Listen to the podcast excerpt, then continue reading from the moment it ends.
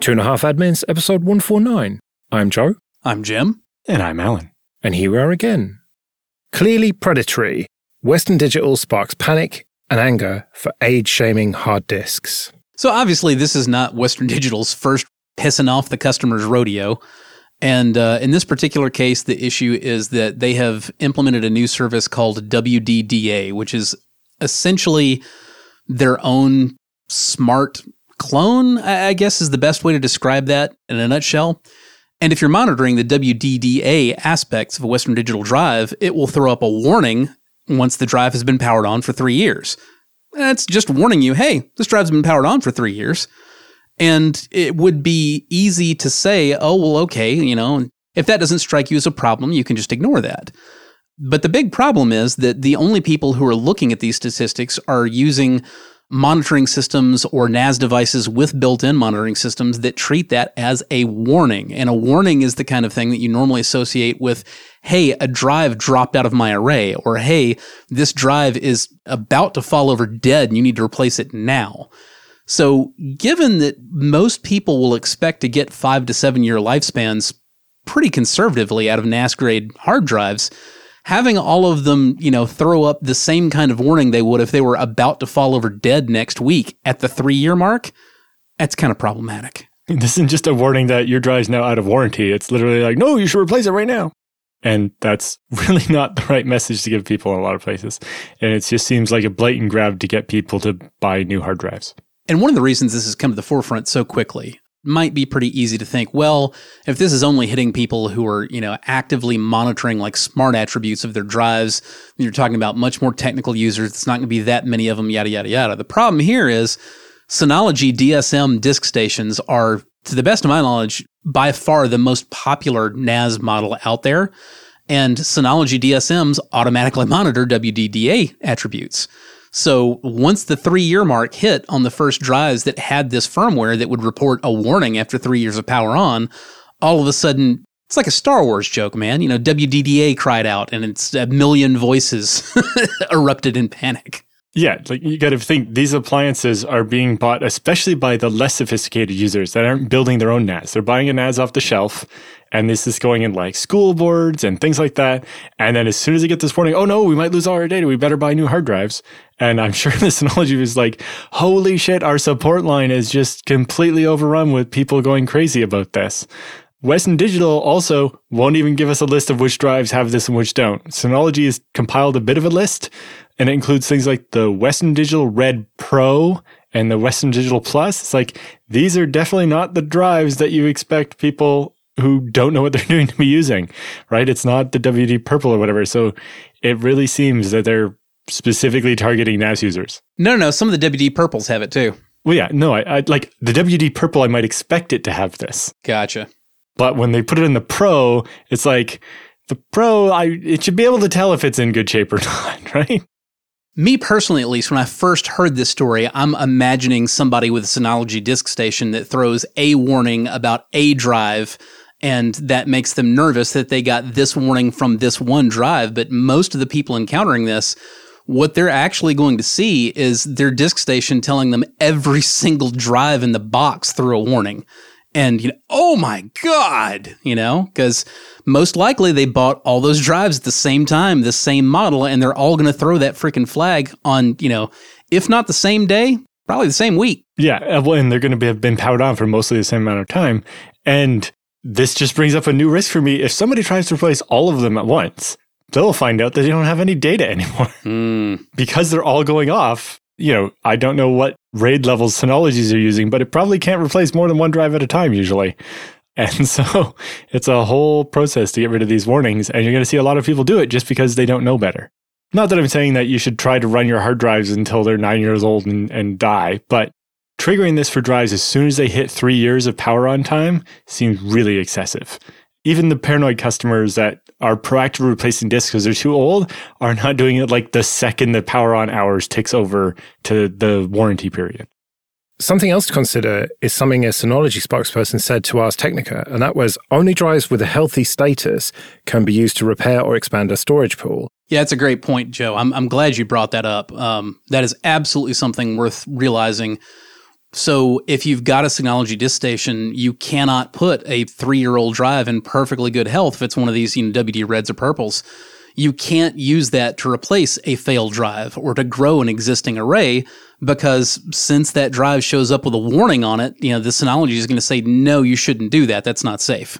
Well, the spokesperson did continue users will need to first suppress the warning or disable WDDA to continue. So it is possible, but by default, it isn't at least. Yeah, and if you're a normal NAS user who's just trying to do their best and muddle their way through this stuff, disabling WDDA is not going to look like a real great idea. I mean, that sounds pretty scary. Like, oh, I have to disable all of my disk monitoring in order to use this disk? That doesn't sound like a great idea on the surface. Mm. But yeah, when your storage vendor says, because the warning is triggered by a fixed power on hour count, we don't believe disabling it to be a risk. However, administrators should still pay close attention to their systems, including warnings about I.O. disruptions or indicators like slower reads or writes are more evident signs of the drive's actual health, which sadly is usually not the thing Smart ever reports about. I swear it just it feels like Western Digital is on a determined mission to keep me buying Seagate for as long as possible. Yeah, because this is not their first rodeo here, is it? When it comes to pissing people off, we had the SMR scandal. That was uh, that was pretty much when we started this show, however many years ago.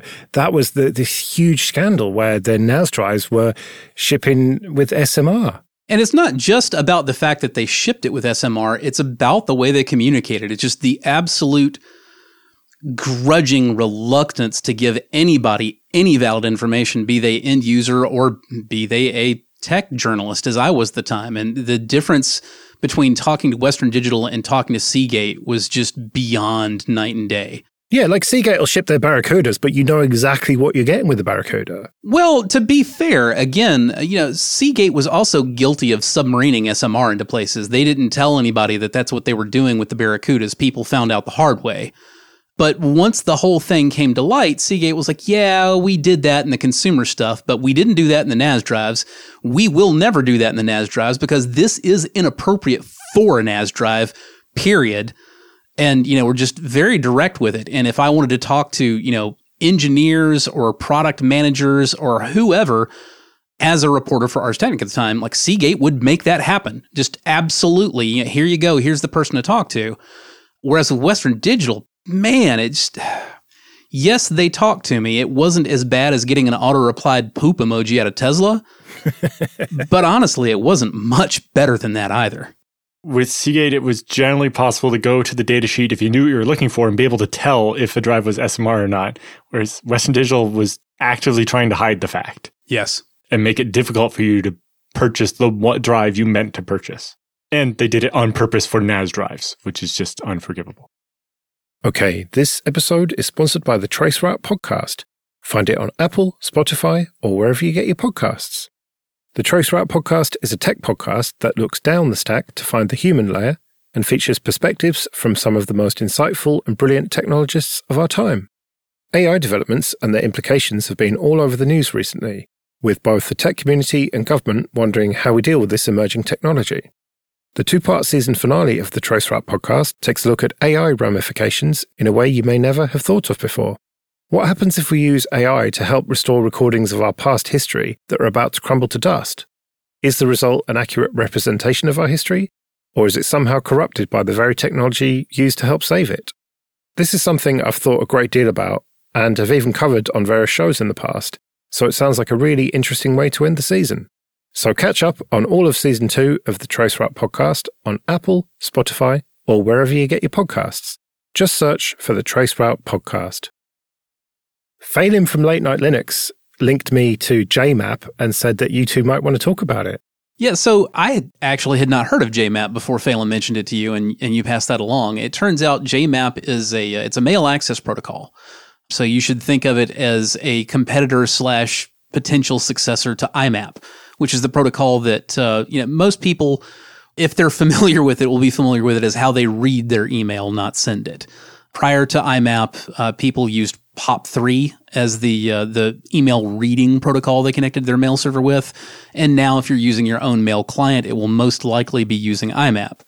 Of course, in reality, most people aren't using proper email clients at all anymore you're using Outlook and Office 365, in which case it's doing its own proprietary nonsense, or you're using Gmail and it's web based, but still, you know, all the back end communication is a bunch of proprietary nonsense on down the line.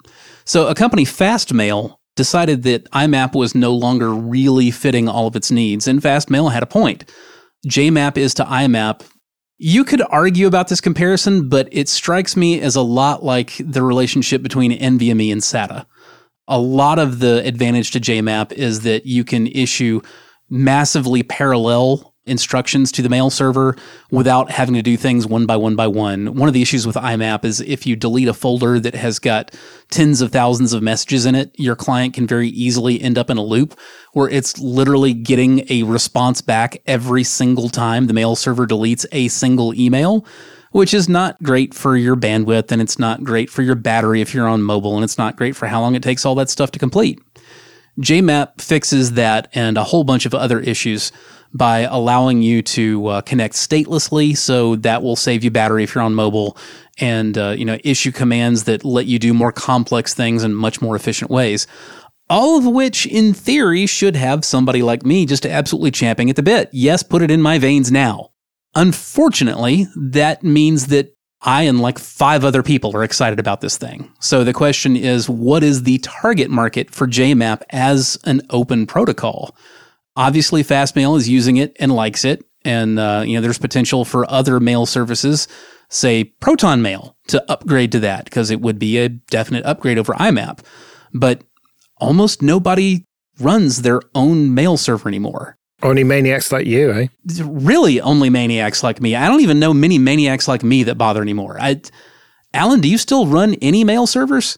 Yes, uh, personal one, and then my old company's has its own, but not as many as I used to. Yeah, that makes pretty much one person I know besides myself. Yeah, and anything new you're doing, you're not hosting your own mail server these days. Not likely.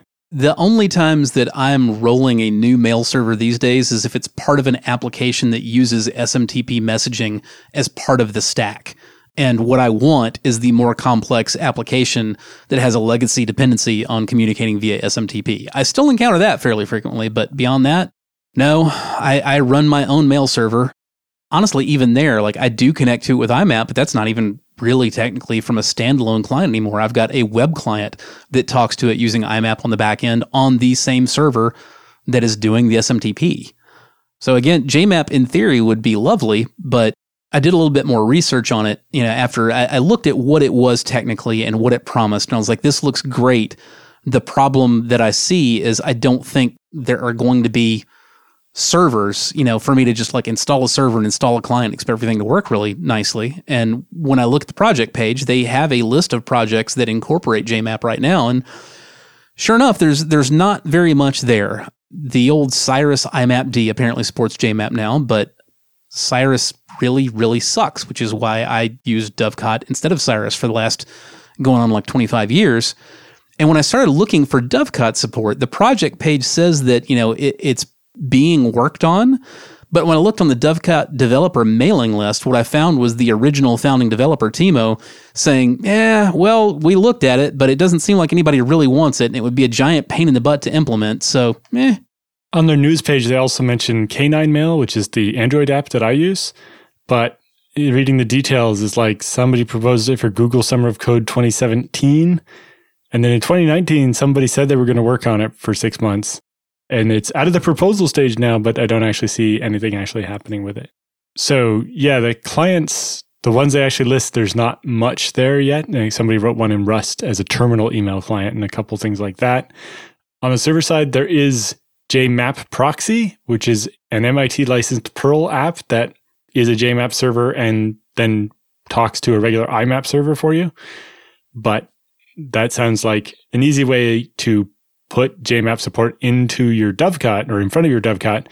But unless there's until like Thunderbird supports JMap as a mail protocol, I don't see why I would want to do that. Yeah, and it, it doesn't help me to stick the proxy in between my client, like on my phone in the server, because where I really want the efficient JMap communication is over that, you know, high latency, low bandwidth internet connection on a device with limited battery power. So if I'm having to do IMAP over that, it doesn't help me any to have a nice fast JMAP connection happening right there in the data center. Right. Well, so JMAP proxy to Perl you would run on your Dovecot server, not on your phone. Yes, that's what I'm saying. And it Okay. doesn't solve my problems No. because that means my phone is still using slow, clunky, you know, stateful IMAP to talk over the very long distance, you know, high latency, low bandwidth connection. Well, no, your phone would talk JMAP to the JMAP proxy that's localhost to your Dovecot, right? You run the Perl on your Dovecot Oh, machine, okay. and then your phone talks JMAP to the Perl, and then Perl talks IMAP to Dovecot. But you're not going to get the multiplexing because JMAP proxy doesn't have the data until it gets it from IMAP, and it'll still be one message at a time. Well, that would still be useful though. Yes. I was looking at the proxy in the wrong direction. If that's the direction of the proxying, then uh, yeah, that would still be useful because even if there is still an IMAP server on the back end that's sitting there like a dummy going, you deleted this one, you deleted this one, you deleted this one, you deleted this one, at least that's only happening like, you know, as an inter process communication on one machine rather than across the internet. So that is still a definite win. It's just that I have to make my email even more of a Rube Goldberg stack to make that happen. And I don't know if that's worth it because it's already Byzantine enough. So in general, this is interesting, but would need to see wider adoption on the server side because if Dovecot doesn't support it, then I don't care. And that mostly seems to depend on client side support first. But how do you get people excited about adding support for this to the client if there's no servers that support it? Okay, this episode is sponsored by Tailscale. Go to tailscale.com. Tailscale is a VPN service that makes the devices and applications you own accessible anywhere in the world securely and effortlessly. It enables encrypted point to point connections using WireGuard, which means only devices on your private network can communicate with each other. Unlike traditional VPNs, which tunnel all network traffic through a central gateway server, Tailscale creates a peer to peer mesh network. It handles complex network configuration on your behalf so you don't have to. Network connections between devices pierce through firewalls and routers as if they weren't there, so there's no need to manually configure port forwarding. Tailscale is available for Linux, Mac, Windows, Raspberry Pi and ARM, Android, iOS, Synology, and for devices that don't allow additional software to be installed, such as printers and other embedded devices, where you can set up a subnet router to act as a gateway, relaying traffic from your Tailscale network onto your physical subnet. So go to tailscale.com to try it for free on up to 100 devices. That's tailscale.com. PC games are starting to require SSDs. So we are now finally getting this as a minimum spec for certain games. Not only a storage requirement, but specifically that it has to be SSD and not spinning Rust. Which is partly interesting because with games ballooning in size all the time, like was it Starfield here needs 125 gigabytes of space and it has to be SSD. That's kind of interesting. I mean, I can get a two terabyte enterprise SSD for under $300. So that Yeah. 120 gigs just doesn't seem like as big a deal anymore. I mean, I remember games that literally required half of your conventional hard drive in the 90s. Mhm. So I don't have an issue with that. I think the interesting thing about this is that, well, for one thing, you have to wonder, like, who's it for? Have you tried to buy a machine with a Rust hard drive lately? Like, I'm not saying it's impossible, but you really have to work at it. Manufacturers are already delivering consumer machines with SSDs. For the most part, they're not even offering you a Rust disk. Well, usually even NVMe now, but a lot of people still do have a Rust drive to put some of the chunkier stuff on because there is, no matter how big your NVMe or SSD is, only so much space there. And games are bloody huge nowadays. Yeah, and spinning Rust is still significantly cheaper than SSDs, terabyte for terabyte. Yeah.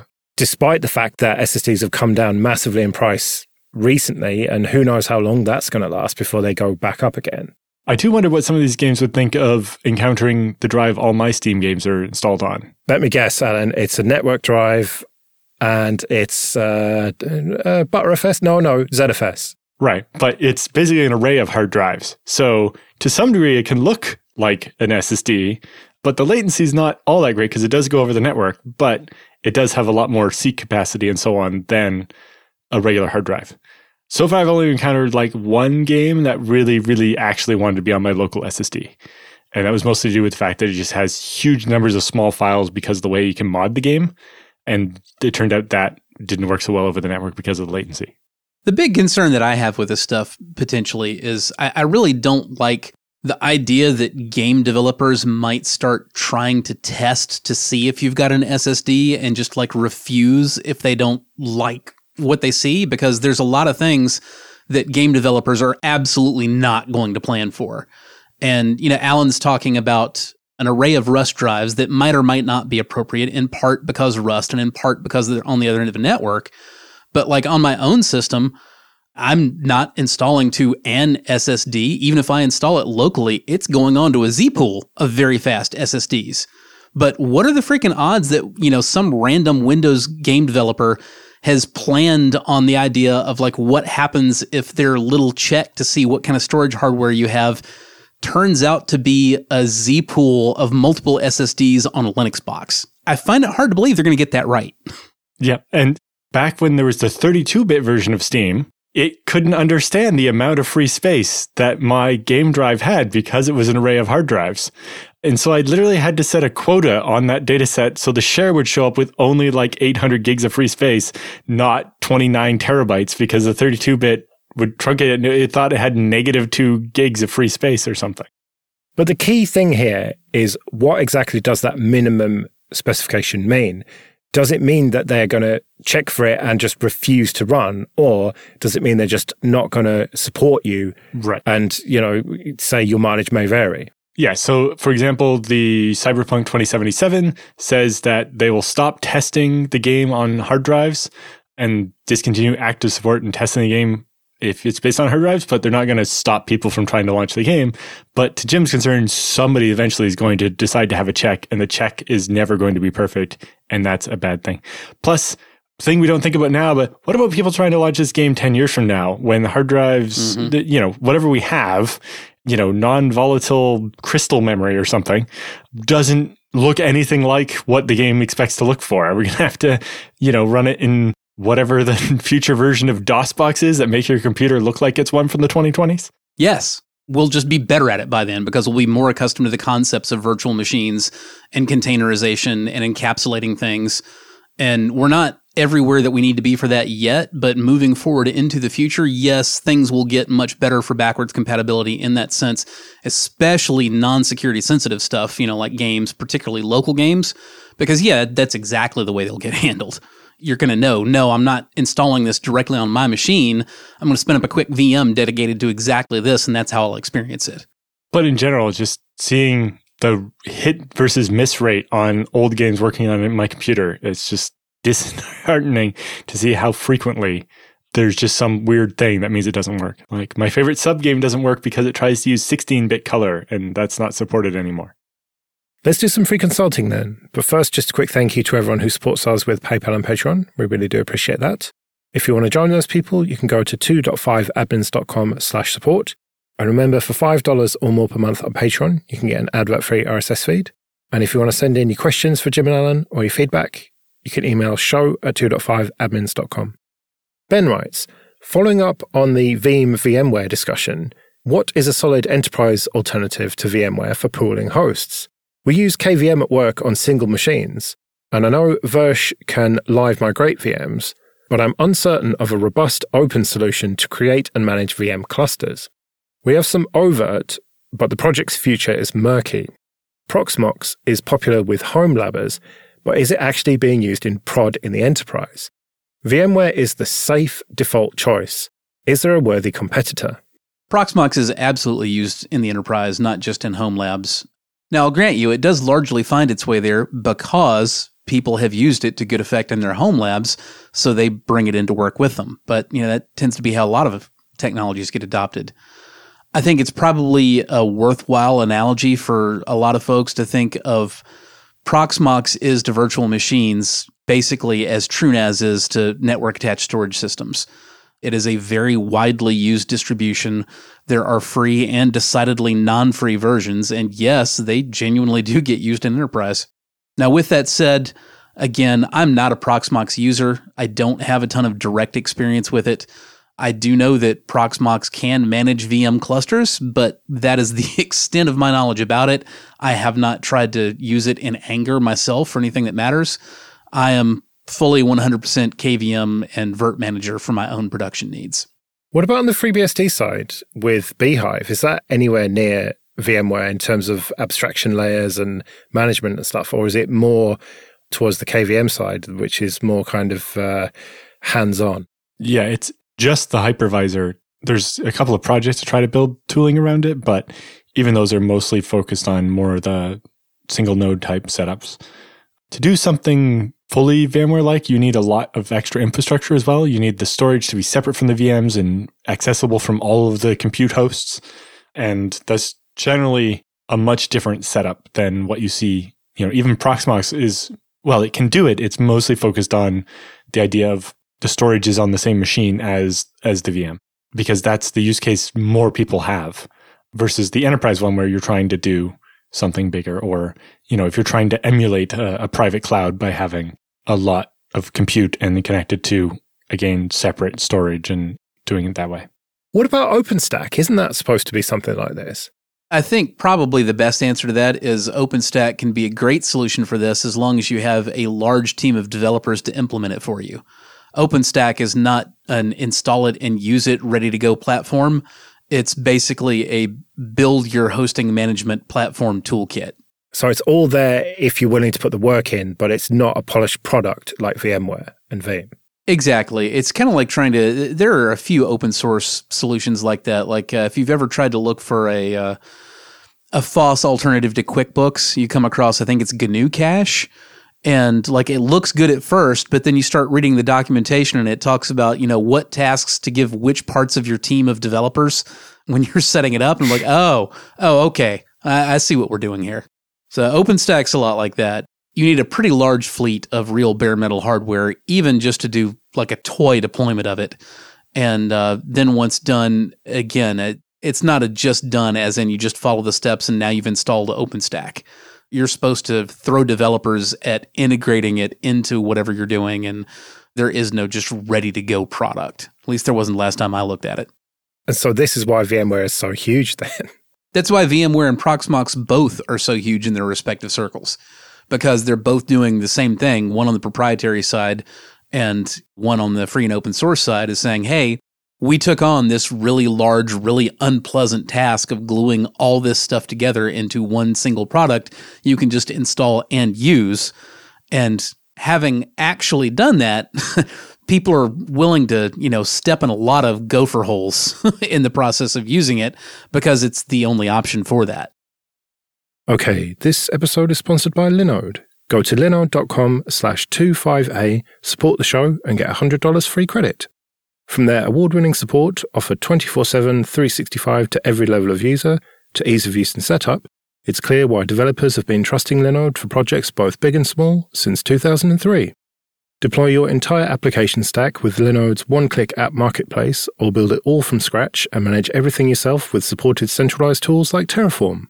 And check out their managed MySQL, Postgres, and MongoDB databases that allow you to quickly deploy a new database and defer management tasks like configuration, managing high availability, disaster recovery, backups, and data replication. Simple and fast to deploy with secure access, their flexible plans include daily backups. So go to linode.com slash 25A, create a free account, and you get $100 in credit and support the show. That's linode.com slash 25A. Simon says, do you use any tools to automatically validate backups? I use healthchecks.io to get alarms if they've not run, but that's not checking content. Is writing a file with known content, say a timestamp, having that backed up and then a different tool going into the backup to read that file a poor man's good enough solution in your book? No, it is not. Uh, the technique that you're describing is uh, called a canary file. And it is better than nothing in that a canary file is a good indication that your backup routine did run and at least managed to contact the target.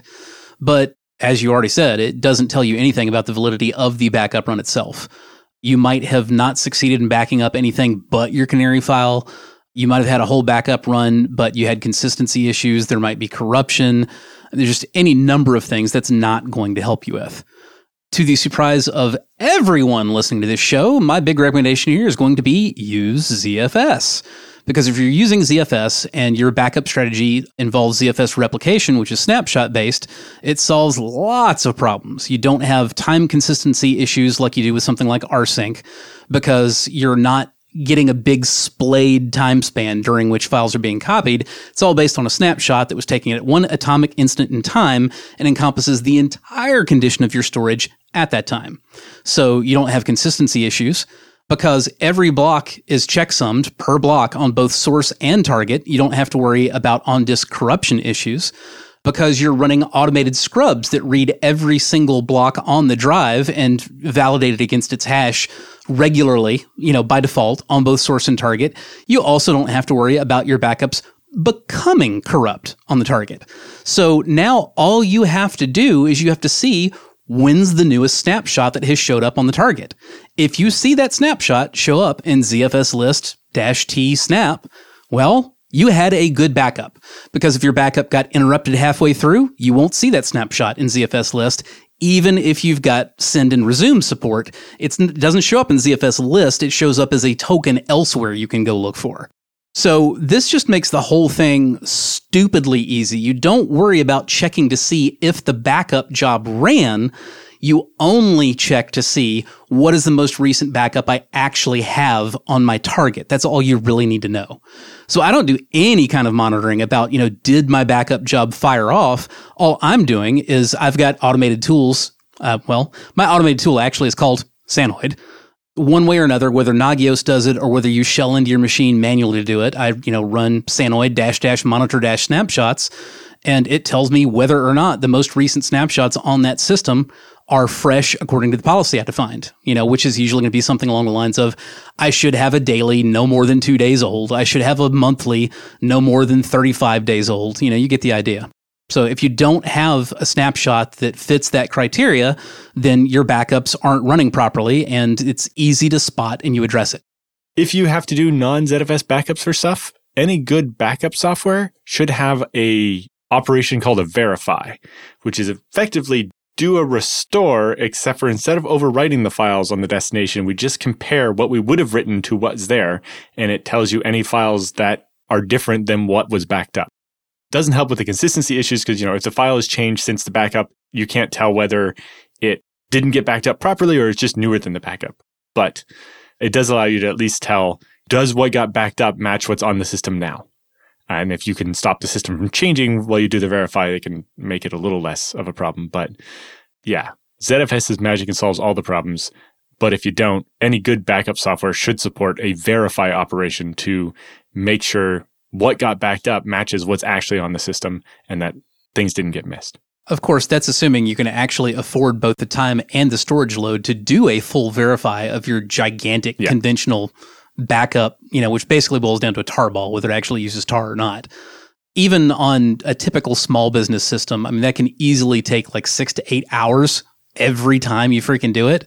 Whereas ZFS list dash T snap and look at what's the most recent, you can do that in literally one second. Yep. And like Jim was saying, it also uses up a lot of resources on the system. It means it slows the system being backed up or verified and the backup system down while it's doing it.